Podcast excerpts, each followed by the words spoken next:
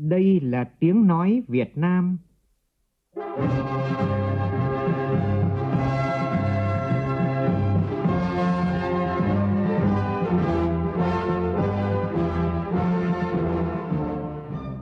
là tiếng nói Việt Nam, phát thanh từ Hà Nội, thủ đô nước Cộng hòa xã hội chủ nghĩa Việt Nam.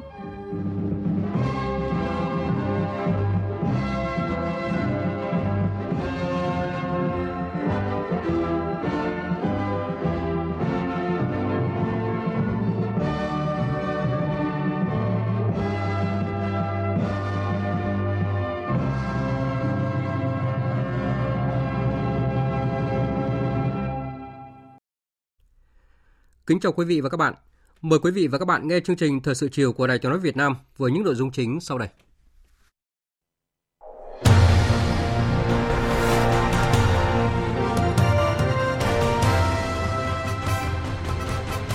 Bế mạc kỳ họp thứ 11 Quốc hội khóa 14, Chủ tịch Quốc hội Vương Đình Huệ khẳng định việc kiện toàn nhân sự tại kỳ họp này là bước chuyển giao quan trọng để các cơ quan nhà nước thực hiện tốt các nhiệm vụ quyền hạn theo quy định của pháp luật đến hết nhiệm kỳ. Việt Nam yêu cầu các hãng thời trang hoạt động tại Việt Nam cần phải tôn trọng và thực thi luật pháp Việt Nam. Đắk Nông xét xử sơ thẩm vụ án sản xuất buôn bán xăng giả lớn nhất từ trước đến nay liên quan đến nhiều đối tượng ở 11 tỉnh, thành phố. Trong phần tin quốc tế, triển vọng phục hồi kinh tế thế giới đang ngày càng rõ hơn sau đại dịch Covid-19. Đây là nhận định của hai định chế tài chính hàng đầu thế giới là Quỹ tiền tệ quốc tế và Ngân hàng Thế giới tại hội nghị trực tuyến mùa xuân đang diễn ra.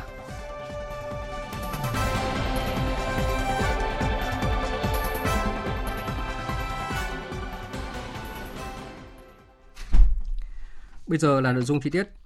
Thưa quý vị và các bạn, chiều nay tại trụ sở Trung ương Đảng, Tổng Bí thư Nguyễn Phú Trọng đã chủ trì lễ công bố quyết định của Bộ Chính trị, phân công trưởng ban tổ chức Trung ương và trưởng ban dân vận Trung ương. Cùng dự buổi lễ có Thủ tướng Chính phủ Phạm Minh Chính, Ủy viên Bộ Chính trị, Thường trực Ban Bí thư Võ Văn Thưởng và các đồng chí Ủy viên Bộ Chính trị, Bí thư Trung Đảng, đại diện lãnh đạo một số cơ quan, ban ngành Trung ương. Tin của phóng viên Hoàng Dũng. Thay mặt Bộ Chính trị, đồng chí Nguyễn Thanh Bình đã công bố quyết định số 38 ngày 5 tháng 4 năm 2021 của Bộ Chính trị, phân công đồng chí Trương Thị Mai, Ủy viên Bộ Chính trị, giữ chức trưởng ban tổ chức Trung ương. Công bố quyết định số 39 ngày 5 tháng 4 năm 2021 của Bộ Chính trị, phân công đồng chí Bùi Thị Minh Hoài, Bí thư Trung ương Đảng, giữ chức trưởng ban dân vận Trung ương. Tổng Bí thư Nguyễn Phú Trọng đã trao quyết định và tặng hoa chúc mừng hai đồng chí Trương Thị Mai và Bùi Thị Minh Hoài đảm trách nhiệm vụ quan trọng của Đảng. Thay mặt các đồng chí nhận nhiệm vụ, Ủy viên Bộ Chính trị, Trưởng ban Tổ chức Trung ương Trương Thị Mai phát biểu, trân trọng cảm ơn Tổng Bí thư Nguyễn Phú Trọng, cảm ơn Bộ Chính trị, Ban Bí thư đã tin tưởng phân công nhiệm vụ rất quan trọng của Đảng cho các đồng chí trong nhiệm kỳ mới. Bày tỏ vinh dự được Bộ Chính trị khóa 13 phân công nhiệm vụ mới, Trưởng ban Tổ chức Trung ương Trương Thị Mai cho rằng đây là nhiệm vụ mới, yêu cầu cao, đòi hỏi sự nỗ lực rất mới mới có thể đáp ứng được yêu cầu của Đảng, của nhân dân. Nhiệm kỳ qua, dưới sự lãnh đạo của Đảng, công tác tổ chức đã đạt được nhiều kết quả quan trọng trong việc nâng cao hiệu lực hiệu quả tổ chức bộ máy, chất lượng cơ sở Đảng và đảng viên, tinh giản biên chế, công tác cán bộ, nêu cao trách nhiệm gương mẫu của cán bộ đảng viên, nhất là cán bộ lãnh đạo, công tác bảo vệ chính trị nội bộ được cấp ủy, tổ chức đảng, hệ thống chính trị, cán bộ đảng viên, nhân dân đánh giá cao. Kết quả này là nền tảng kinh nghiệm rất quý báu đối với cá nhân đồng chí và ban tổ chức Trung ương. Đồng chí Trương Thị Mai hứa sẽ nghiêm túc kế thừa, phát huy những kết quả to lớn đã đạt được trong công tác tổ chức của Đảng nhiều nhiệm kỳ qua và nhiệm kỳ 12 của Đảng. Phấn đấu nỗ lực không ngừng thực hiện có hiệu quả nhiệm vụ được phân công bày tỏ mong muốn được Tổng Bí thư, Bộ Chính trị, Ban Bí thư luôn quan tâm chỉ đạo sát sao để công tác tổ chức của Đảng đáp ứng yêu cầu của tình hình mới, góp phần cho công tác xây dựng Đảng và công tác dân vận của Đảng. Thưa quý vị và các bạn, sau 12 ngày làm việc khẩn trương, nghiêm túc và trách nhiệm, kỳ họp thứ 11 Quốc hội khóa 14 đã bế mạc vào chiều nay, hoàn thành toàn bộ nội dung chương trình đề ra và thành công rất tốt đẹp. Phát biểu bế mạc, Chủ tịch Quốc hội Vương Đình Huệ nhấn mạnh, suốt chặng đường 5 năm qua, với trách nhiệm, tâm huyết, trí tuệ và khát khao công hiến, các vị đại biểu Quốc hội đã gắn bó mật thiết với cử tri, chăn trở trước những tâm tư, nguyện vọng chính đáng của nhân dân cũng như những vấn đề thực tiễn nóng bỏng, phản ánh và đề xuất những giải pháp sát thực, căn cơ mang theo hơi thở cuộc sống vào nghị trường trong từng nội dung Quốc hội xem xét quyết định. Phản ánh của phóng viên Lê Tuyết. Tại kỳ họp này, Quốc hội đã tổng kết sâu sắc toàn diện công tác nhiệm kỳ 2016-2021 của các cơ quan trong bộ máy nhà nước, xem xét quyết định công tác nhân sự và một số nội dung quan trọng khác. Quốc hội đã dành nhiều thời gian để thảo luận, đánh giá các báo cáo công tác của Quốc hội, Chủ tịch nước, Chính phủ, các cơ quan của Quốc hội, Tòa nhân dân tối cao, Viện Kiểm sát nhân dân tối cao, Kiểm toán nhà nước, Quốc hội thống nhất đánh giá trong nhiệm kỳ vừa qua, mặc dù có nhiều khó khăn và biến động phức tạp, nhưng dưới sự lãnh đạo của Đảng, sự ủng hộ của nhân dân, các cơ quan trong bộ máy nhà nước đã cố gắng phấn đấu cao độ, phối hợp đồng bộ và chặt chẽ, thực hiện tốt chức năng nhiệm vụ, quyền hạn theo quy định, tạo nên những thành tiệu quan trọng, để lại nhiều dấu ấn nổi bật trong quá trình xây dựng và phát triển đất nước.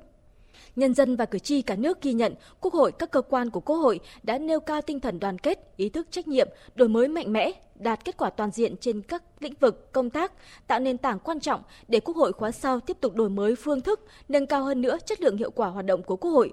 Chủ tịch nước đã khẳng định được vị thế của người lãnh đạo cao nhất của Đảng, người đứng đầu nhà nước, thay mặt nước Cộng hòa xã hội chủ nghĩa Việt Nam về đối nội và đối ngoại, xây dựng khối đại đoàn kết toàn dân, đóng góp tích cực vào công cuộc xây dựng và bảo vệ Tổ quốc, Chính phủ, Thủ tướng Chính phủ thể hiện sự năng động, sáng tạo, quyết liệt trong chỉ đạo, điều hành, kiên định thực hiện các mục tiêu, chỉ tiêu đề ra trong nghị quyết của Đảng, của Quốc hội, tạo ra nhiều chuyển biến tích cực trong phát triển kinh tế xã hội, đặc biệt là kết quả thực hiện mục tiêu kép vừa phòng chống hiệu quả đại dịch COVID-19, vừa phục hồi phát triển kinh tế xã hội được nhân dân và cộng đồng quốc tế đánh giá cao.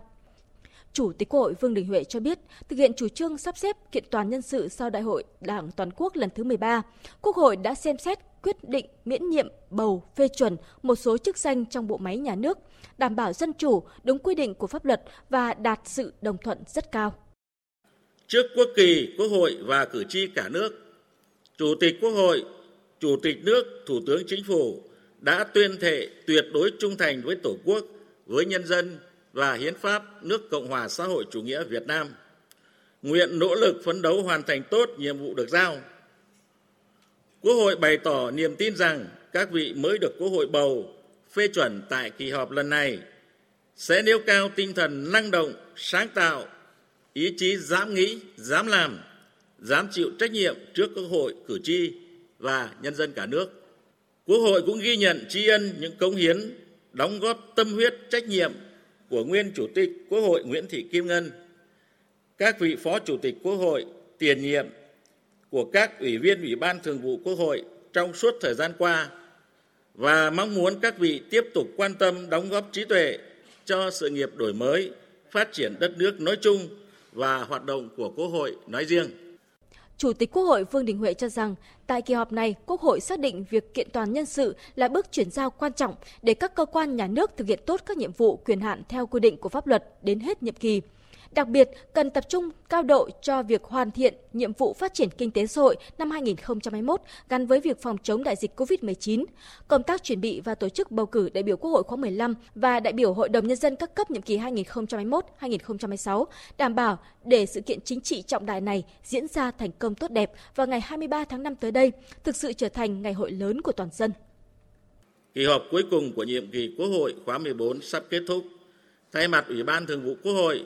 Tôi xin trân trọng cảm ơn các vị đại biểu Quốc hội, các cơ quan của Quốc hội, các cơ quan thuộc Ủy ban Thường vụ Quốc hội, các đoàn đại biểu Quốc hội, các vị đại biểu Quốc hội về những đóng góp tích cực, góp phần làm nên một nhiệm kỳ Quốc hội thành công với nhiều dấu ấn sâu đậm, khó quên. Suốt chặng đường 5 năm qua, với trách nhiệm, tâm huyết, trí tuệ và khát khao cống hiến, các vị đại biểu Quốc hội đã gắn bó mật thiết với cử tri, trăn trở trước những tâm tư nguyện vọng chính đáng của nhân dân, cũng như những vấn đề thực tiễn nóng bỏng để phản ảnh và đề xuất những giải pháp sát thực căn cơ, mang theo hơi thở cuộc sống vào nghị trường trong từng nội dung Quốc hội xem xét và quyết định. Tôi hy vọng rằng tinh thần đó sẽ tiếp tục được phát huy mạnh mẽ, dù tới đây mỗi người sẽ ở cương vị khác nhau. Nhân dịp này, thay mặt Quốc hội, Chủ tịch Quốc hội Vương Đình Huệ bày tỏ lòng biết ơn chân thành và sâu sắc nhất đối với niềm tin và sự ủng hộ quý báu của toàn thể đồng bào và cử tri cả nước. Cảm ơn sự lãnh đạo kịp thời, sát sao của Ban chấp hành Trung ương Đảng, Bộ Chính trị, Ban Bí thư, đứng đầu là Tổng Bí thư Nguyễn Phú Trọng sự phối hợp cộng đồng trách nhiệm của Chủ tịch nước, Chính phủ, Ủy ban Trung ương Mặt trận Tổ quốc Việt Nam, Tòa án Nhân dân tối cao, Viện Kiểm sát Nhân dân tối cao, Kiểm toán Nhà nước, các cơ quan tổ chức hiệu quan, sự quan tâm, đóng góp đầy tâm huyết của các bậc lão thành cách mạng, sự hợp tác giúp đỡ của bạn bè quốc tế và sự tận tụy, trách nhiệm của bộ máy tham mưu giúp việc, sự đồng hành của các cơ quan thông tấn báo chí đã tạo nhiều thuận lợi giúp Quốc hội hoàn thành trọng trách trong suốt nhiệm kỳ vừa qua. Nhiệm kỳ Quốc hội khóa 14 dần khép lại, cũng là thời gian chuẩn bị cho sự tiếp nối trọng trách và truyền thống của Quốc hội Việt Nam. Chúng ta tin tưởng vững chắc rằng những thành tựu và bài học kinh nghiệm quý báu của chặng đường vẻ vang 75 năm qua sẽ tạo nền tảng vững chắc để Quốc hội khóa 15 và các khóa tiếp sau sẽ tiếp tục kế thừa, phát huy xứng đáng là cơ quan đại biểu cao nhất của nhân dân, cơ quan quyền lực nhà nước cao nhất của nước Cộng hòa xã hội chủ nghĩa Việt Nam. Với tinh thần đó, tôi xin tuyên bố bế mạc kỳ họp lần thứ 11 Quốc hội khóa 14. Xin trân trọng cảm ơn.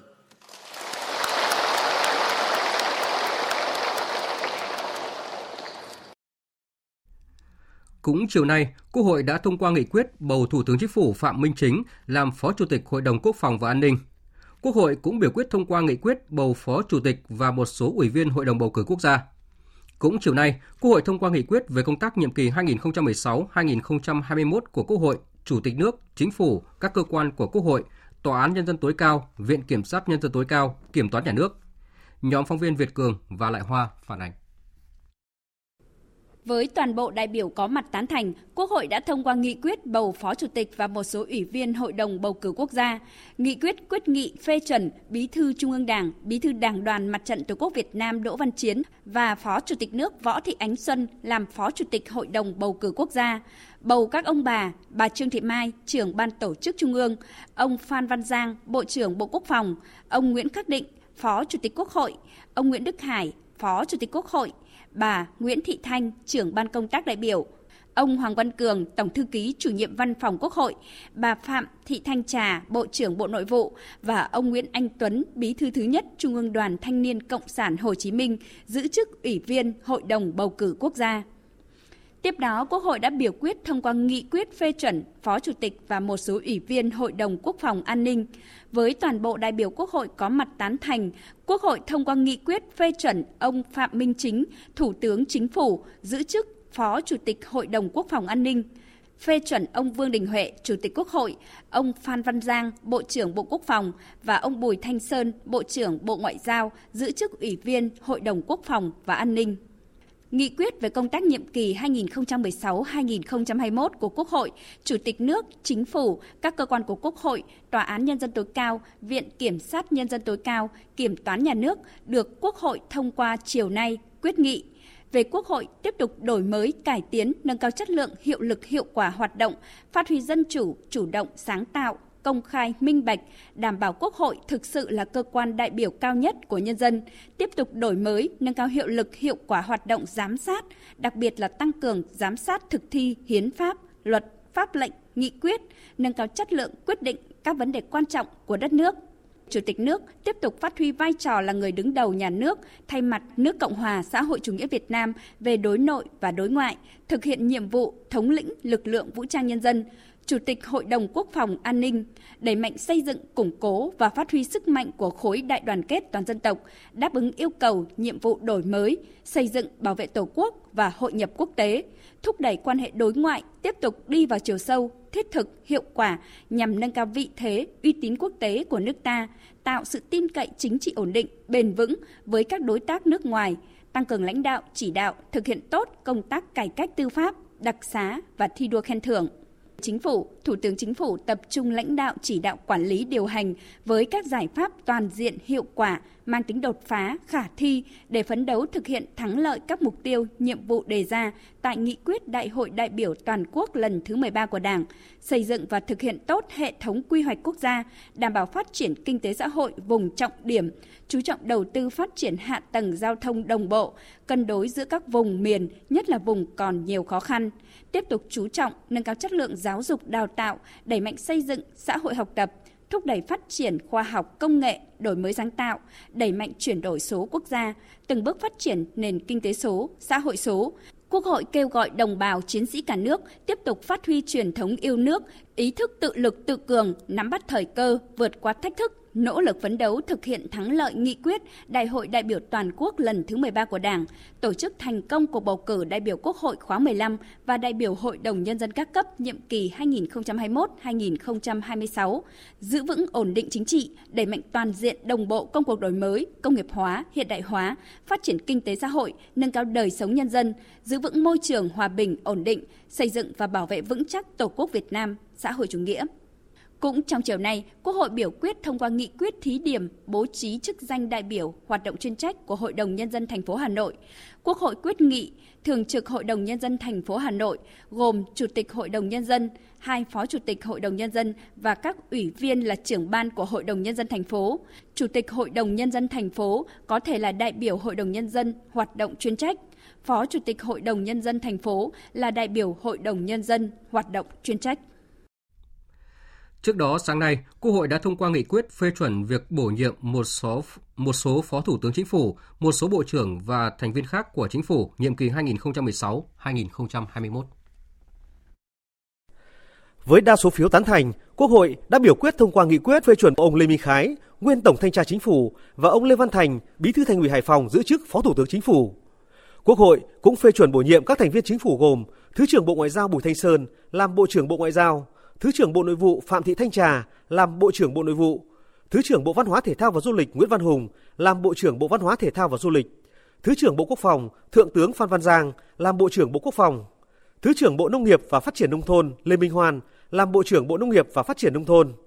Phó trưởng Ban tuyên giáo Trung ương Nguyễn Hồng Diên làm Bộ trưởng Bộ Công Thương, Thứ trưởng Bộ Xây dựng Nguyễn Thanh Nghị làm Bộ trưởng Bộ Xây dựng, nguyên Tổng Kiểm toán Nhà nước Hồ Đức Phước làm Bộ trưởng Bộ Tài chính, Phó chủ nhiệm thường trực Văn phòng Chính phủ Trần Văn Sơn làm Bộ trưởng chủ nhiệm Văn phòng Chính phủ, Giám đốc Đại học Quốc gia Hà Nội Nguyễn Kim Sơn làm Bộ trưởng Bộ Giáo dục và Đào tạo, Phó Chủ tịch Tổng thư ký Ủy ban Trung ương Mặt trận Tổ quốc Việt Nam Hầu A Lệnh làm Bộ trưởng chủ nhiệm Ủy ban dân tộc, Bí thư tỉnh ủy Nam Định Đoàn Hồng Phong làm Tổng thanh tra Chính phủ. Thay mặt Quốc hội, Chủ tịch Quốc hội Vương Đình Huệ đã tặng hoa chúc mừng các đồng chí được Quốc hội tín nhiệm phê chuẩn giữ chức vụ Phó Thủ tướng Chính phủ, Bộ trưởng và thành viên Chính phủ. Thay mặt Quốc hội, tôi xin trân trọng gửi những bó hoa tươi thắm thay cho lời chúc mừng tốt đẹp nhất đến các ông bà vừa được Quốc hội tín nhiệm phê chuẩn giữ chức vụ Phó Thủ tướng Chính phủ, Bộ trưởng và thành viên Chính phủ. Quốc hội tin tưởng rằng các ông bà tiếp tục nỗ lực phấn đấu, hoàn thành xuất sắc nhiệm vụ trên cương vị mới mà Đảng, Nhà nước và Quốc hội giao phó. Ông Lê Minh Khái, sinh năm 1964, quê quán xã Vĩnh Phú Tây, huyện Phước Long, tỉnh Bạc Liêu, Bí thư Trung ương Đảng khóa 13, Ủy viên Trung ương Đảng khóa 12-13, đại biểu Quốc hội khóa 14. Ông từng kinh qua nhiều vị trí công tác như Phó Tổng Kiểm toán Nhà nước, Phó Bí thư tỉnh ủy Bạc Liêu, Chủ tịch Ủy ban nhân dân tỉnh Bạc Liêu, Bí thư tỉnh ủy Bạc Liêu, Tổng thanh tra Chính phủ. Ông Lê Văn Thành, sinh năm 1962, quê quán xã Tân Liên, huyện Vĩnh Bảo, thành phố Hải Phòng, Ủy viên Trung ương Đảng khóa 12-13, đại biểu Quốc hội khóa 12. Ông Lê Văn Thành từng giữ chức vụ Phó Chủ tịch Ủy ban nhân dân thành phố Hải Phòng, Phó Bí thư Thành ủy Hải Phòng, Chủ tịch Ủy ban nhân dân thành phố Hải Phòng, Bí thư Thành ủy Hải Phòng. Ngay trong chiều nay, một số tân thành viên chính phủ đã có trao đổi nhanh với báo chí. Về nhiệm vụ của ngành ngoại giao trong nhiệm kỳ tới, tân Bộ trưởng Bộ Ngoại giao Bùi Thanh Sơn khẳng định, ngành ngoại giao tiếp tục cụ thể hóa đường lối đối ngoại của Đảng, Nhà nước, đó là kiên trì đường lối đối ngoại độc lập, tự chủ, hòa bình, hợp tác và phát triển. Đồng thời, sớm đưa nghị quyết Đại hội Đảng lần thứ 13 vào thực tiễn, trong đó ưu tiên 4 nhiệm vụ trọng tâm thời gian tới. Ghi nhận của nhóm phóng viên Minh Long và Minh Hường. Nhấn mạnh chương trình hành động sắp tới của ngành ngoại giao, Bộ trưởng Bộ Ngoại giao Bùi Thanh Sơn khẳng định Việt Nam với tinh thần hợp tác với tất cả các nước trên cơ sở luật pháp quốc tế, bình đẳng cùng có lợi. Ngành ngoại giao cụ thể hóa đường lối đối ngoại của Đảng, Nhà nước, sớm đưa nghị quyết Đại hội Đảng lần thứ 13 vào thực tiễn, trong đó ưu tiên 4 nhiệm vụ trọng tâm tập trung làm sâu sắc đưa vào chiều sâu quan hệ với tất cả các đối tác quan trọng của chúng ta, nhất là các nước láng giềng, các nước đối tác chiến lược, các nước đối tác toàn diện, bạn bè truyền thống của chúng ta. Khi chúng ta đã có quan hệ tốt đẹp với các nước này thì chắc chắn là cái môi trường hòa bình ổn định hợp tác của chúng ta nó cũng sẽ vững chắc vững bền hơn rất nhiều. Ngoại giao trong thời gian tới là phải tập trung toàn lực phục vụ cho cái sự nghiệp phát triển của đất nước. Thì trong đó chúng tôi cũng đã xác định là ngoại giao chính trị, ngoại giao văn hóa, rồi là công tác đối với người Việt Nam nước ngoài cũng đều phải phục vụ cho mục tiêu phát triển. Tuy nhiên là cái ngoại giao kinh tế trong thời gian tới sẽ đặt một cái trọng tâm để triển khai. Để tiếp tục nâng cao vị thế quốc tế của Việt Nam trên trường quốc tế, Bộ trưởng Bùi Thanh Sơn cho biết, hoạt động đối ngoại đa phương đang được triển khai rất mạnh mẽ và ngành đặt trọng tâm tham gia tích cực, chủ động vào các diễn đàn, các tổ chức đa phương. Trên cơ sở đó, Việt Nam tham gia định hình và phát triển các luật chơi khi chúng ta hội nhập quốc tế. Trước mắt, chúng ta phải hoàn thành xuất sắc vai trò là Chủ tịch Hội đồng Bảo an Liên Hợp Quốc trong tháng 4 năm nay và hoàn thành nhiệm vụ của Ủy viên không thường trực Hội đồng Bảo an Liên Hợp Quốc trong năm 2021, đồng thời tham gia tích cực vào các hoạt động khác của Liên Hợp Quốc, trong đó có hoạt động gìn giữ hòa bình của Liên Hợp Quốc và tới đây trong các hoạt động của khu vực như ASEAN, APEC, ASEM hoặc các tổ chức khu vực khác cũng tham gia chủ động tích cực. Công tác bảo hộ công dân ở nước ngoài cũng là nhiệm vụ trọng tâm cần tăng cường thời gian tới, nhất là trong bối cảnh đại dịch COVID-19. Bộ trưởng Bùi Thanh Sơn cho biết, đây là một trọng tâm rất quan trọng, vừa là để kết nối với bà con cộng đồng ta ở nước ngoài, hướng về quê hương nước để phát triển đất nước, nhưng đồng thời cũng là thể hiện tinh thần của nhà nước Việt Nam đối với cộng đồng ta ở nước ngoài, tức là công tác bảo hộ công dân làm sao bà con ta yên tâm và có thể trong cái điều kiện cho phép về nước an toàn hoặc là ở lại nơi cư trú ở nước sở tại đó thì các cơ quan đại diện của chúng ta cũng sẽ hỗ trợ tích cực để cho bà con đảm bảo được là vừa giữ được cái bản sắc dân tộc, vừa giữ được tiếng Việt, vừa hội nhập vào sở tại. Cũng trao đổi với báo chí bên hành lang Quốc hội vào chiều nay, tân Bộ trưởng Bộ Tài chính Hồ Đức Phước cho biết phải tiếp tục giữ nghiêm kỷ cương, kỷ luật tài chính ngân sách nhà nước, công khai, minh bạch, đẩy mạnh trách nhiệm giải trình và tiếp tục thúc đẩy việc hoàn thiện chính sách, tháo gỡ nút thắt nền kinh tế, tăng cường cải cách thủ tục hành chính trong lĩnh vực tài chính, ngân sách nhà nước. Theo tân Bộ trưởng Bộ Tài chính Hồ Đức Phước, nhiệm kỳ 2021-2026 là thời điểm rất quan trọng trong chiến lược phát triển đất nước giai đoạn đến năm 2030, tầm nhìn đến năm 2045. Do đó, trong xây dựng và quản lý điều hành kế hoạch tài chính ngân sách nhà nước phải tích cực nhưng thận trọng, góp phần thực hiện thắng lợi nghị quyết Đại hội Đảng lần thứ 13, ổn định kinh tế vĩ mô, thúc đẩy tăng trưởng kinh tế, giải quyết tốt các vấn đề xã hội, an ninh quốc phòng, chủ động trong hội nhập quốc tế và nâng cao vị thế đất nước, đồng thời bảo đảm an toàn, an ninh nền tài chính quốc gia. Bên cạnh việc tiếp tục cơ cấu lại ngân sách nhà nước, nâng cao hiệu quả, hiệu lực nhằm tăng nguồn thu ngân sách, đặc biệt là nguồn thu tiềm năng, thì tăng cường chống thất thu, chuyển giá, trốn thuế, đảm bảo chi ngân sách nhà nước tiết kiệm hiệu quả, cải thiện tích cực chính sách tài khóa, sức chống chịu của nền tài chính quốc gia trong quản lý, điều hành nền kinh tế, phù hợp với trình độ phát triển, hội nhập khu vực và thế giới trong tình hình mới. Thời gian tới để thực hiện chính sách tài khóa, tân Bộ trưởng Bộ Tài chính Hồ Đức Phước cho rằng cần thúc đẩy sự phát triển doanh nghiệp, tăng cường sức cạnh tranh của nền kinh tế, giảm bội chi ngân sách, nhìn nhận trong nhiệm kỳ 2021-2026, trong bối cảnh đại dịch COVID-19 đang làm ảnh hưởng nặng nề kinh tế của thế giới và trong nước, với cương vị trưởng ngành tài chính, tân Bộ trưởng Hồ Đức Phước khẳng định nỗ lực vượt qua mọi khó khăn, điều hành chính sách tài chính để góp phần thúc đẩy cho nền kinh tế phát triển. Bên cạnh đó, tăng cường sức chống chịu cũng như khả năng cạnh tranh của nền kinh tế, giúp cho các doanh nghiệp phát triển và cải thiện đời sống của nhân dân. Tập trung để cải thiện nguồn thu, đặc biệt là nuôi dưỡng nguồn thu và những cái ờ, vấn đề về tăng thu, những cái khoản thu tiềm năng, đặc biệt là siết chặt kỷ cương kỷ luật tài chính và Ờ, giảm được cái ờ, nợ công, thực hiện vấn đề là tiết kiệm chi và nâng cao cái hiệu quả chi ờ, đầu tư phát triển và giảm được bộ chi ngân sách, thúc đẩy cái nợ công một cách ừ, hiệu quả và đặc biệt là phải cải cách hành chính à, làm thế nào để tháo gỡ được những cái nút thắt để cho nền kinh tế phát triển và doanh nghiệp phát triển. Thưa quý vị và các bạn, như vậy là kỳ họp thứ 11 Quốc hội khóa 14 đã hoàn thành toàn bộ nhiệm vụ đề ra với nhiệm vụ trọng tâm là công tác kiện toàn nhân sự cấp cao của Quốc hội, Nhà nước và Chính phủ. Chia sẻ bên hành lang Quốc hội vào chiều nay, nhiều đại biểu cho biết, mặc dù là kỳ họp cuối cùng nhưng các đại biểu đều làm việc công tâm với trách nhiệm được giao, đặc biệt là hoàn thành tốt nhiệm vụ trong công tác nhân sự, kiện toàn được các chức danh lãnh đạo cho Quốc hội, Chính phủ, Nhà nước trong nhiệm kỳ tới. Phóng viên Minh Hường phản ánh. Đại biểu Lưu Bình Nhưỡng, đoàn đại biểu Quốc hội tỉnh Bến Tre cho rằng cần khởi tố hình sự đối với người trực tiếp đánh và xem xét trách nhiệm của những người chứng kiến mà không can ngăn. Bên cạnh đó, hành động bạo lực phi giáo dục này xảy ra ngay tại trường học, nên nhà trường cũng phải có trách nhiệm trong việc này. Không thể để anh này tiếp tục làm dân phòng được. Hành động này là một cái hành động tôi cho rằng là dã man, cần phải loại trừ ra khỏi cái bộ máy nhà nước những cái con người mà nó không xứng đáng như vậy. Những cái người ở đấy tôi cho rằng là đều phải chịu cái trách nhiệm với vấn đề này. Anh để cho tình trạng vi phạm pháp luật trắng trợn như thế thì đấy một là bao che, hai là đồng lõa, ba là thiếu tinh thần trách nhiệm. Thứ hai tôi cho rằng là bản thân nhà trường những người lãnh đạo cao nhất cũng phải chịu trách nhiệm với vấn đề này. Rồi cán bộ địa phương, những người nhiệm địa phương, tôi đề nghị là phải ra soát lại toàn bộ các cái công việc ấy và kiểm điểm trách nhiệm chung theo đúng các quy định của pháp luật. Đồng quan điểm này, đại biểu Phạm Văn Hòa, đoàn đại biểu Quốc hội tỉnh Đồng Tháp cho rằng hành vi của bảo vệ dân phố đã xâm hại nghiêm trọng đến sức khỏe, danh dự, nhân phẩm của hai thiếu niên này, do đó cần xử lý nghiêm để gian đe. Tôi cho rằng đây là vi phạm pháp luật rất là trắng trợn, cần phải xử lý nghiêm minh à, của cơ quan bảo vệ pháp luật. Luật pháp của Việt Nam không cho phép bất cứ ai xâm phạm cơ thể của mọi con người, dù là người đó là cha mẹ hay là người thân ruột thịt tôi đề nghị cơ quan công an vào cuộc điều tra nếu cần truy cứu trách nhiệm hình sự là phải truy cứu trách nhiệm hình sự để mà răng đe phòng ngừa cảnh tỉnh cho những ai đặc biệt là bảo vệ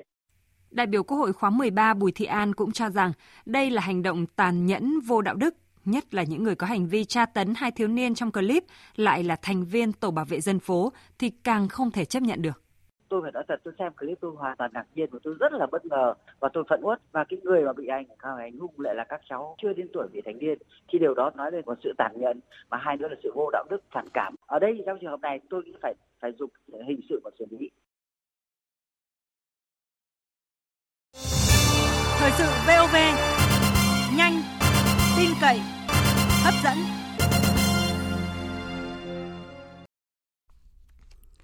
Mời quý vị và các bạn nghe tiếp chương trình thời sự chiều nay của Đài Tiếng nói Việt Nam với các nội dung đáng chú ý khác. Việt Nam chia sẻ các dự báo về tình hình an ninh thế giới và khu vực, bao gồm các thách thức an ninh truyền thống và phi truyền thống, trong đó tập trung vào cạnh tranh chiến lược giữa các nước trong khu vực hay vấn đề an ninh biển. Đây là khẳng định của Thượng tướng Hoàng Xuân Chiến, Thứ trưởng Bộ Quốc phòng khi dẫn đầu đoàn Việt Nam tham dự hội nghị quan chức quốc phòng cấp cao ASEAN mở rộng, gọi tắt là ASTOM Cộng, diễn ra hôm nay theo hình thức trực tuyến. Phóng viên Phương Hoa thông tin. Hội nghị diễn ra với sự chủ trì của Brunei, Chủ tịch ASEAN năm 2021, cùng sự góp mặt của đại diện các nước ASEAN và các đối tác gồm có Nga, Trung Quốc, Hoa Kỳ, Nhật Bản, Hàn Quốc, Australia, New Zealand, Ấn Độ. Chủ trì và phát biểu tại hội nghị, chuẩn tướng Haji Maawiya, thư ký thường trực Bộ Quốc phòng Brunei nhấn mạnh, bất chấp khó khăn do dịch bệnh COVID-19, từ năm ngoái đến nay, ASEAN vẫn duy trì tổ chức các hội nghị quan chức quốc phòng cấp cao các nước ASEAN và các nước đối tác, thể hiện cam kết trong việc thúc đẩy hợp tác quốc phòng, Chủ đề chính của hội nghị lần này là thảo luận những thách thức mà chúng ta phải đối mặt từ năm ngoái khi tiếp tục phải ứng phó với đại dịch COVID-19, việc đảm bảo sự an toàn khi thực hiện chương trình tiêm chủng vaccine. Bên cạnh đó thì quá trình phục hồi nền kinh tế, chúng ta cũng đã có khuôn khổ phục hồi toàn diện cho cả khu vực ASEAN và nhận thức rõ việc phục hồi không chỉ gói gọn trong khu vực mà cả các nước đối tác, trong đó bao gồm cả kinh tế, quân sự và quốc phòng. Tại hội nghị, đại biểu các nước đã trao đổi về tình hình an ninh thế giới, khu vực, đặc biệt là các thách thức an ninh truyền thống và phi truyền thống có ảnh hưởng trực tiếp đến khu vực, đánh giá kết quả hợp tác trong khuôn khổ ADMM cộng thời gian qua. Cập nhật hợp tác giữa ASEAN và các đối tác, đặc biệt trong lĩnh vực quân sự quốc phòng, Phó Tổng thư ký ASEAN Robert Matthias Michaelten cho biết. Về trụ cột chính trị an ninh, ASEAN sẽ tiếp tục tăng cường và mở rộng các trao đổi hợp tác với các đối tác bên ngoài. Vào tháng 10 năm nay, thì lãnh đạo các nước ASEAN sẽ gặp gỡ và làm việc với lãnh đạo các nước để thảo luận về các vấn đề chiến lược hợp tác giữa các bên. ASEAN cũng đang tiếp tục nhận được các đăng ký và đề xuất trở thành đối tác đối thoại, thể hiện mối quan tâm đặc biệt của các nước đối với khu vực trong mọi lĩnh vực. Phát biểu tại hội nghị, trưởng đoàn Việt Nam Thượng tướng Hoàng Xuân Chiến, Thứ trưởng Bộ Quốc phòng khẳng định cam kết trong việc tham gia có trách nhiệm đối với các hoạt động hợp tác trong ADMM và ADMM cộng, ủng hộ Brunei hoàn thành vai trò chủ tịch ASEAN trong năm 2021 và đặc biệt trong vai trò chủ trì một số hoạt động thời gian tới. Bộ Quốc phòng Việt Nam cũng thông báo các hoạt động đa phương dự kiến chủ trì tổ chức trong năm 2021. Tại hội nghị, các trưởng đoàn đã xem xét dự thảo tuyên bố chung Hội nghị Bộ trưởng Quốc phòng các nước ASEAN mở rộng và thống nhất công tác chuẩn bị cho Hội nghị Bộ trưởng Quốc phòng các nước ASEAN mở rộng lần thứ 8, dự kiến diễn ra vào ngày 16 tháng 6 tới đây. Tại cuộc họp báo thường kỳ diễn ra vào chiều nay, người phát ngôn Bộ Ngoại giao Lê Thị Thu Hằng tuyên bố mọi hình thức tuyên truyền, quảng bá những nội dung trái với sự thật lịch sử và luật pháp quốc tế đều không có giá trị, không thể thay đổi được thực tế chủ quyền, quyền chủ quyền và quyền tài phán của Việt Nam đối với hai quần đảo Trường Sa và Hoàng Sa cũng như thực tế về vấn đề Biển Đông. Phóng viên Châu Anh thông tin chi tiết. Trả lời câu hỏi của phóng viên về việc các thương hiệu quốc tế như là H và M, Gucci, Chanel chấp nhận chỉnh sửa bản đồ trên trang web của họ theo yêu cầu của Trung Quốc, người phát ngôn Bộ Ngoại giao Lê Thị Thu Hằng khẳng định. Việt Nam có đầy đủ bằng chứng lịch sử và cơ sở pháp lý để khẳng định chủ quyền đối với hai quần đảo Hoàng Sa và Trường Sa phù hợp với luật pháp quốc tế cũng như chủ quyền, quyền chủ quyền, quyền tài phán đối với các vùng biển liên quan ở Biển Đông được xác lập phù hợp với Công ước của luật biển 1982 mọi hình thức tuyên truyền, quảng bá những nội dung trái với sự thật lịch sử và luật pháp quốc tế đều không có giá trị, không thể thay đổi được thực tế về chủ quyền của Việt Nam đối với quần đảo Hoàng Sa và quần đảo Trường Sa, cũng như thực tế về vấn đề Biển Đông. Việt Nam yêu cầu các doanh nghiệp tôn trọng chủ quyền của Việt Nam đối với quần đảo Hoàng Sa và Trường Sa, cũng như chủ quyền, quyền chủ quyền, quyền tài phán đối với các vùng biển liên quan ở Biển Đông. Liên quan đến việc thương hiệu H và M và một số thương hiệu khác tại Việt Nam đang bị những người sử dụng mạng xã hội Việt Nam kêu gọi tẩy chay do liên quan đến hình ảnh bản đồ trên trang web, bà Lê Thị Thu Hằng nhấn mạnh các doanh nghiệp hoạt động ở Việt Nam cần phải thực thi nghiêm túc các quy định của pháp luật Việt Nam. Về quan điểm của Việt Nam trước việc các nước trong đó có Mỹ và một số thành viên của Liên minh châu Âu đang muốn gia tăng các hoạt động tuần tra trên Biển Đông, bà Lê Thị Thu Hằng cho rằng Hòa bình, ổn định, hợp tác và phát triển ở Biển Đông là nguyện vọng và mục tiêu chung của các nước ở Biển Đông, của các nước trong khu vực và của toàn cộng đồng quốc tế. Việc tôn trọng trật tự pháp lý trên biển và thực thi đầy đủ, thiện trí, trách nhiệm Công ước của Liên Hợp Quốc về luật biển 1982 có ý nghĩa quan trọng để hiện thực hóa các mục tiêu nói trên. Việt Nam kêu gọi các nước đóng góp vào việc duy trì hòa bình, ổn định, hợp tác tại Biển Đông – thiện trí thực hiện luật pháp quốc tế, Công ước Liên Hợp Quốc về luật biển 1982, nghiêm chỉnh tuân thủ tuyên bố ứng xử của các bên ở Biển Đông DOC, đặc biệt là nghĩa vụ kiềm chế, không làm phức tạp tình hình, tạo môi trường thuận lợi cho tiến trình đàm phán Bộ Quy tắc ứng xử ở Biển Đông COC hiệu lực, hiệu quả. Cập nhật tình hình hoạt động của các tàu Trung Quốc ở đá ba đầu thuộc cụm sinh tồn đông của quần đảo Trường Sa, bà Lê Thị Thu Hằng cho biết các cơ quan chức năng của Việt Nam luôn theo sát các diễn biến trên Biển Đông, bảo vệ thực thi chủ quyền, quyền chủ quyền và quyền tài phán quốc gia trên các vùng biển của Việt Nam phù hợp với luật pháp quốc tế, Công ước Liên Hợp Quốc về luật biển năm 1982.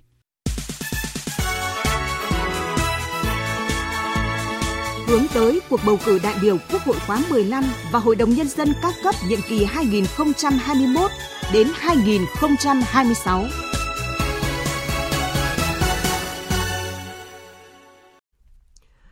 Ủy ban bầu cử tỉnh Khánh Hòa vừa có văn bản gửi Hội đồng bầu cử quốc gia xem xét quyết định về việc cho phép tổ chức bầu cử sớm tại các đảo thuộc huyện đảo Trường Sa. Tin của phóng viên Thái Bình.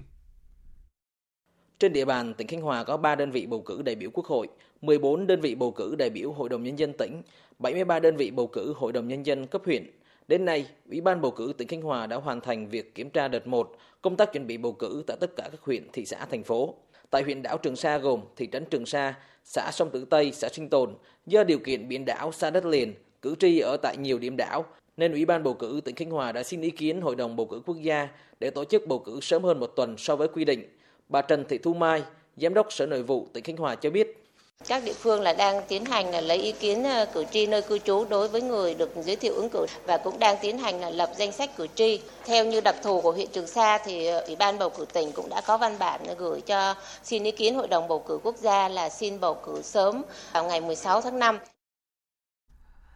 Ủy ban bầu cử huyện Nam Giang, tỉnh Quảng Nam cũng vừa có tờ trình gửi Hội đồng bầu cử tỉnh Quảng Nam xem xét quyết định về việc cho phép tổ chức bầu cử sớm hơn ngày quy định tại 24 khu vực bỏ phiếu thuộc 6 xã biên giới của huyện miền núi Nam Giang. Phóng viên Đình Thiệu tại miền Trung thông tin. Các xã biên giới của huyện Nam Giang đề nghị được tổ chức bầu cử sớm gồm Đắc Pring,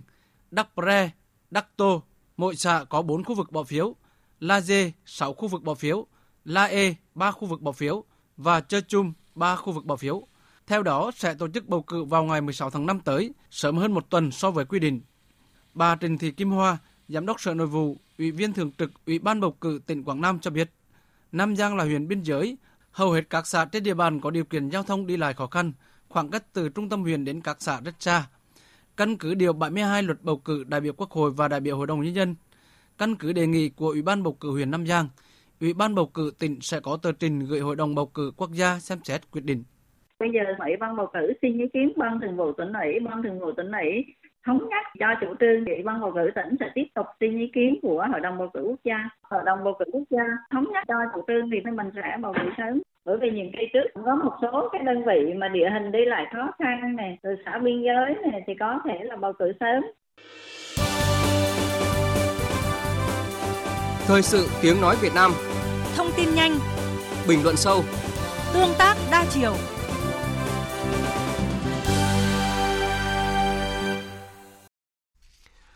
Thưa quý vị và các bạn, chiều tối nay tại trụ sở chính phủ diễn ra lễ bàn giao công việc của Thủ tướng Chính phủ giữa Thủ tướng Phạm Minh Chính và Chủ tịch nước Nguyễn Xuân Phúc, nguyên Thủ tướng Chính phủ và công bố quyết định bổ nhiệm hai phó thủ tướng và một số bộ trưởng thành viên khác của chính phủ nhiệm kỳ 2016-2021.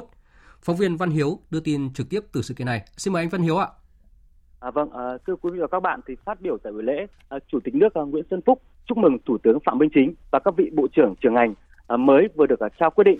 gửi lời cảm ơn đến toàn thể cán bộ công nhân viên văn phòng chính phủ đã có nhiều đóng góp quan trọng để chính phủ, Thủ tướng chính phủ hoàn thành xuất sắc nhiệm vụ được giao. À, Chủ tịch nước khẳng định những thành quả đã đạt được của chính phủ nhiệm kỳ qua sẽ là tiền đề quan trọng để chính phủ khóa mới dưới sự lãnh đạo của tân Thủ tướng Phạm Minh Chính tiếp nối kế thừa truyền thống qua các thời kỳ, đưa đất nước tiếp tục phát triển bền vững trong thời gian tới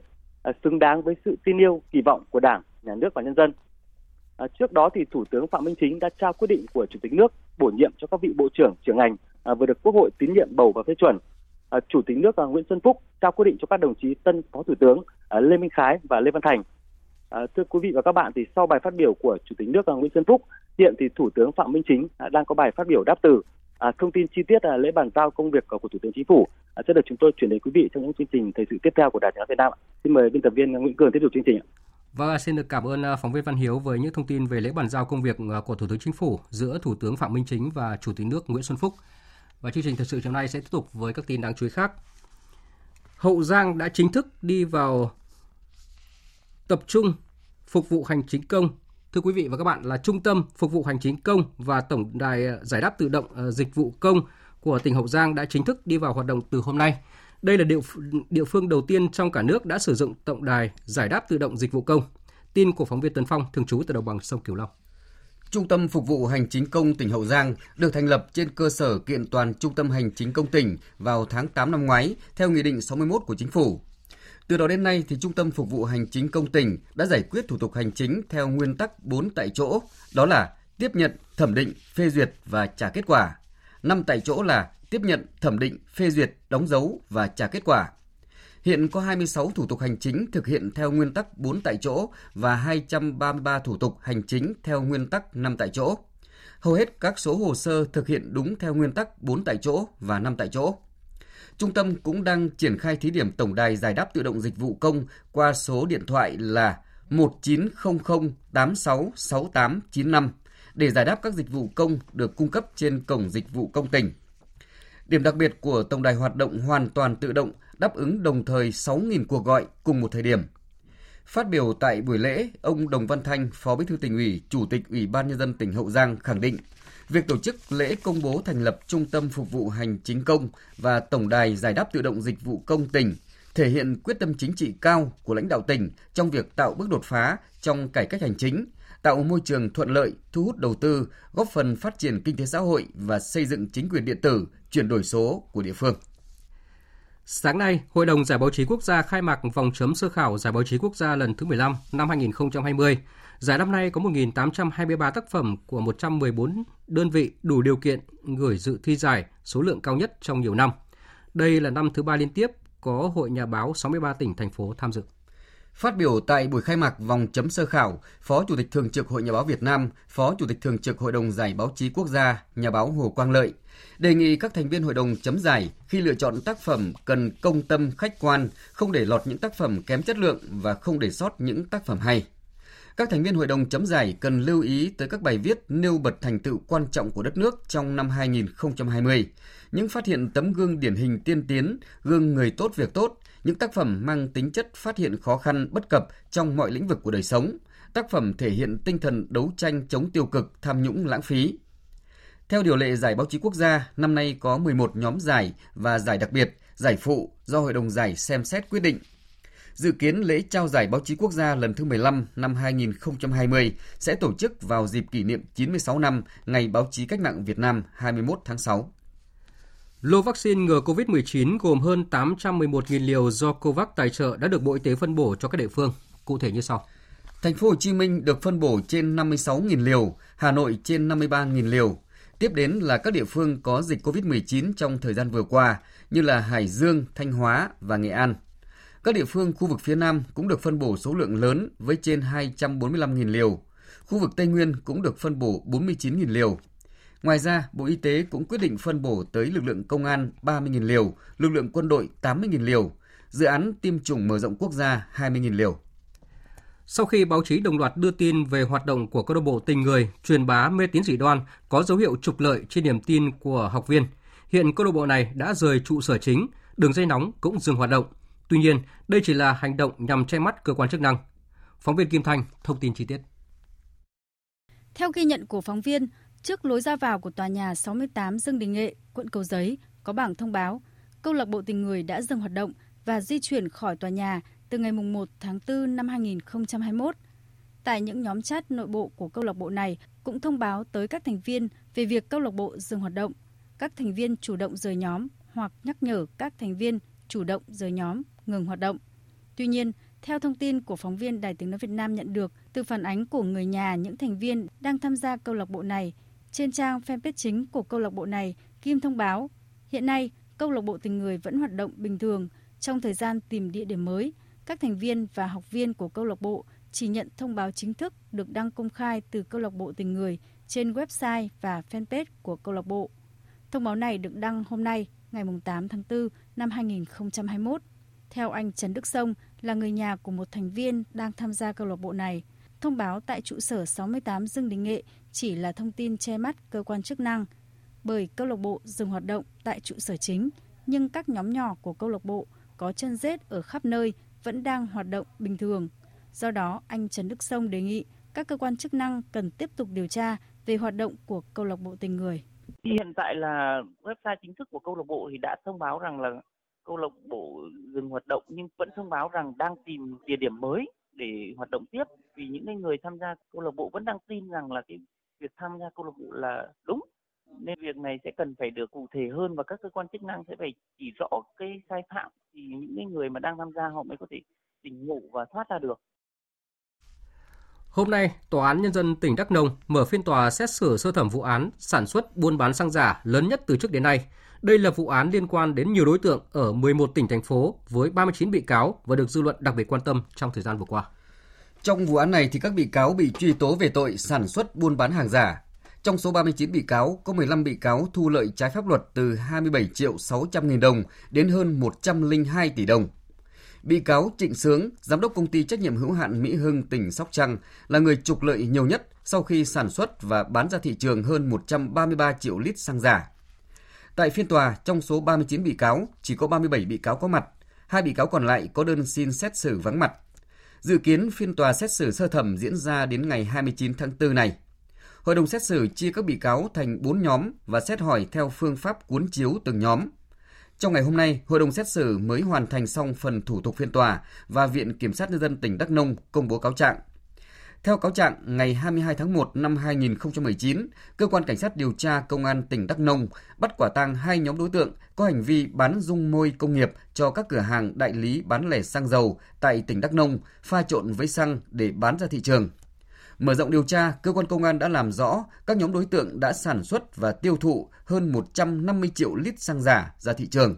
Trong đó, riêng Trịnh Sướng và thuộc cấp đã tổ chức sản xuất tổng cộng hơn 137 triệu lít xăng giả các loại, tương đương với số lượng hàng thật trị giá gần 2.500 tỷ đồng. Trịnh Sướng đã bán ra thị trường hơn 133 triệu 400 nghìn lít xăng giả thông qua hơn 360 cửa hàng xăng dầu, thu lợi trái pháp luật với tổng số tiền hơn 102 tỷ đồng.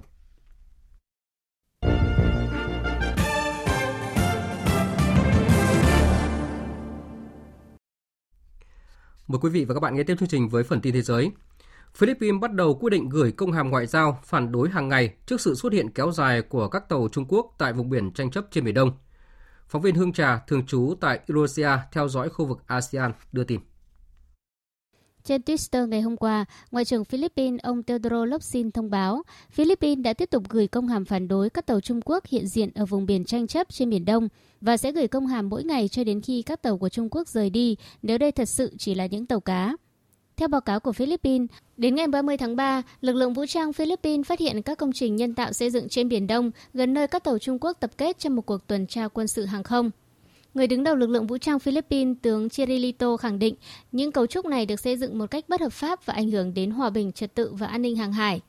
Bất chấp phản đối ngoại giao của nhiều quốc gia, cho đến thời điểm hiện tại, Trung Quốc vẫn giữ sự hiện diện của 44 tàu trong khu vực. Bộ trưởng Quốc phòng Philippines ông Delfin Lorenzana và Bộ trưởng Ngoại giao Philippines Teodoro Lopsin, đã ban hành các tuyên bố mạnh mẽ riêng biệt yêu cầu Trung Quốc rút nốt 44 tàu còn lại, được cho là do lực lượng dân quân Trung Quốc điều khiển. Thượng nghị sĩ Risa Hoven Torres ngày 6 tháng 4 cũng kêu gọi chính phủ xem xét hoạt động xây dựng các đảo nhân tạo của Trung Quốc trên Biển Đông.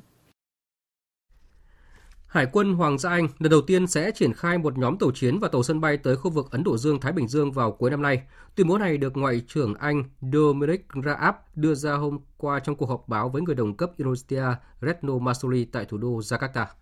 Việc Anh chuẩn bị đưa các tàu chiến, tàu sân bay thăm Ấn Độ Dương, Thái Bình Dương diễn ra trong bối cảnh Trung Quốc tiếp tục tăng cường ảnh hưởng tại khu vực và gia tăng hiện diện quân sự ở Biển Đông. Ngoại trưởng Anh Dominic Raab cho biết, mặc dù không phải là trung tâm của các tranh chấp trong khu vực, song Indonesia, quốc gia lớn nhất Đông Nam Á, là một trong những đối tác chủ chốt của Anh trong hợp tác an ninh toàn cầu.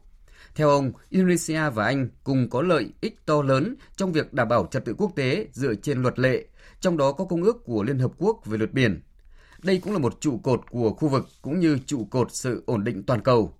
Sau khi thăm Indonesia, hôm nay Ngoại trưởng Anh thăm Brunei và tham dự cuộc đối thoại cấp Bộ trưởng Anh-ASEAN lần thứ hai.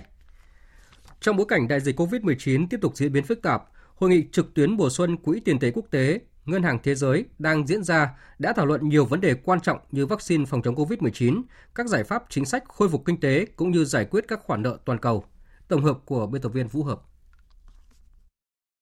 Trình bày chương trình nghị sự toàn cầu tại hội nghị hôm qua, Tổng giám đốc Quỹ tiền tệ quốc tế Kristalina Georgieva cho biết triển vọng kinh tế toàn cầu năm nay đã được cải thiện khi các nước áp dụng nhiều giải pháp chính sách chưa từng có, cộng với tốc độ sản xuất vaccine phòng COVID-19 nhanh chóng.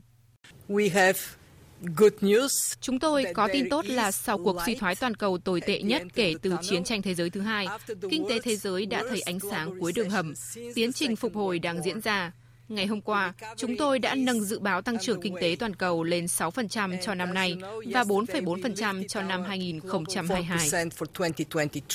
Tuy nhiên, bà Georgieva khẳng định việc đã thấy ánh sáng cuối đường hầm không có nghĩa là đại dịch COVID-19 và khủng hoảng kinh tế đã kết thúc. Để các hoạt động đời sống thương mại trở lại bình thường, các nước cần phải tăng cường phân phối vaccine và đảm bảo rằng lượng vaccine dư thừa sẽ được chuyển đến các nước nghèo hơn. Theo đó, chính sách vaccine cũng chính là chính sách kinh tế và việc sớm chấm dứt đại dịch có thể giúp tổng sản phẩm quốc nội toàn cầu tăng gần 9.000 tỷ đô la vào năm 2025. Hội nghị trực tuyến mùa xuân Quỹ tiền tệ quốc tế, Ngân hàng Thế giới bắt đầu từ ngày 6 tháng 4, kéo dài hết tuần này, được kỳ vọng sẽ giúp các nước dễ bị tổn thương đối phó với thách thức từ dịch bệnh COVID-19. Trong buổi họp báo mở đầu hội nghị ngày hôm qua, Chủ tịch Ngân hàng Thế giới, ông David Malpass cho biết mục đích chính của hội nghị lần này là tập trung đánh giá và tìm kiếm các giải pháp giải quyết tình trạng bất bình đẳng trên toàn thế giới, đặc biệt là thực trạng lãi suất cao hơn đối với các nước nghèo. Có sự khác biệt lớn khi các nước nghèo phải chịu lãi suất cao hơn. Trong khi lãi suất thế giới giảm, thì lãi suất đối với các nước nghèo không hề giảm bớt. Quy trình phá sản đối với các quốc gia có chủ quyền cũng chứa đựng nhiều bất bình đẳng. Vì vậy, các nước này không còn cách nào khác là gánh chịu nợ nần trồng chất. Với công tác phòng chống dịch COVID-19 tại các nước, New Zealand vừa quyết định tạm dừng nhập cảnh đối với người trở về từ Ấn Độ sau khi phát hiện nhiều ca COVID-19 từ Ấn Độ nhập cảnh vào nước này. Phóng viên Việt Nga thường trú tại Australia theo dõi khu vực châu Đại Dương đưa tin. Theo Giám đốc Y tế New Zealand Ashley Bloomfield, hôm nay nước này ghi nhận 23 người đang ở trong khu cách ly bị COVID-19, trong đó 17 người đến từ Ấn Độ. Thủ tướng New Zealand Jacinda Ardern cho rằng những người này có thể bị mắc bệnh trên đoạn đường từ nhà ra sân bay để đến New Zealand. vì không muốn có thêm người ở trong tình thế này và New Zealand cũng cần thời gian để tìm ra giải pháp ứng phó với tình hình. Thủ tướng Jacinda Ardern cho biết, bắt đầu từ ngày 11 tháng 4 cho đến ngày 28 tháng 4 tới, New Zealand sẽ tạm dừng việc nhập cảnh đối với những người đến từ Ấn Độ. Tôi muốn nhấn mạnh rằng tuy những người có COVID-19 đến từ Ấn Độ đã khiến chúng tôi ban hành biện pháp này, song chúng tôi cũng đang phải cân nhắc cách thức để kiểm soát những người đến từ các nơi có nguy cơ cao. Quyết định này không phải là nhằm vào một quốc gia nào, mà chỉ là chúng tôi cần tính toán để đưa ra các biện pháp kiểm soát các ca bệnh đến từ các quốc gia có dịch bệnh diễn biến phức tạp. Ngoài việc xuất hiện nhiều ca bệnh mới đến từ Ấn Độ, một người làm việc trong khu vực cách ly bị nhiễm COVID-19 cũng là lý do khiến cho New Zealand lần đầu không cho công dân và thường trú nhân đang sống ở nước ngoài trở về nước. Một quan chức đứng đầu thành phố Thụy Lệ, tỉnh Vân Nam của Trung Quốc vừa bị cách chức vì để đại dịch COVID-19 bùng phát, đó là bí thư thành ủy Cung Vân Tôn. Theo thông báo thì trong vòng nửa năm qua, thành phố Thụy Lệ đã 3 lần xảy ra bùng phát dịch COVID-19 trong cộng đồng, đặc biệt là lần bùng phát dịch từ hôm 29 tháng 3 đến nay đã gây hậu quả nghiêm trọng, ảnh hưởng đến công tác phòng chống dịch của toàn tỉnh Vân Nam cũng như của toàn Trung Quốc. Chính phủ Hoàng gia Campuchia sẽ xem xét mở cửa đón khách du lịch quốc tế đã được tiêm vaccine COVID-19 vào cuối tư năm nay. Phóng viên Văn Đỗ, thường trú tại Campuchia, đưa tin. Bộ trưởng Bộ Du lịch Campuchia, ông Thông Khôn cho biết, ông đã đề nghị Thủ tướng Hun Sen xem xét mở cửa đón khách du lịch quốc tế đã được tiêm phòng vaccine COVID-19 vào quý 4 năm 2021. Trong đó, địa điểm du lịch trọng tâm là khu quần thể Angkor, Siem Reap. Theo Chủ tịch Hiệp hội Du lịch Campuchia, việc mở cửa trở lại đón khách du lịch quốc tế sẽ không chỉ mang lại thu nhập cho những người phục vụ trong ngành du lịch, mà còn khẳng định Campuchia đã kiểm soát dịch bệnh COVID-19 thành công. Bà cũng khẳng định mong muốn ngành du lịch sớm hồi phục sau thời gian hơn một năm bị mắc kẹt hoàn toàn. Bà cũng hy vọng chính phủ sẽ sớm xem xét và quyết định để các doanh nghiệp tư nhân có thời gian sắp xếp nguồn nhân lực cũng như cơ sở hạ tầng. Vừa rồi là các tin thời sự quốc tế đáng chú ý. Tiếp tục chương trình thời sự chiều nay là trang tin thể thao.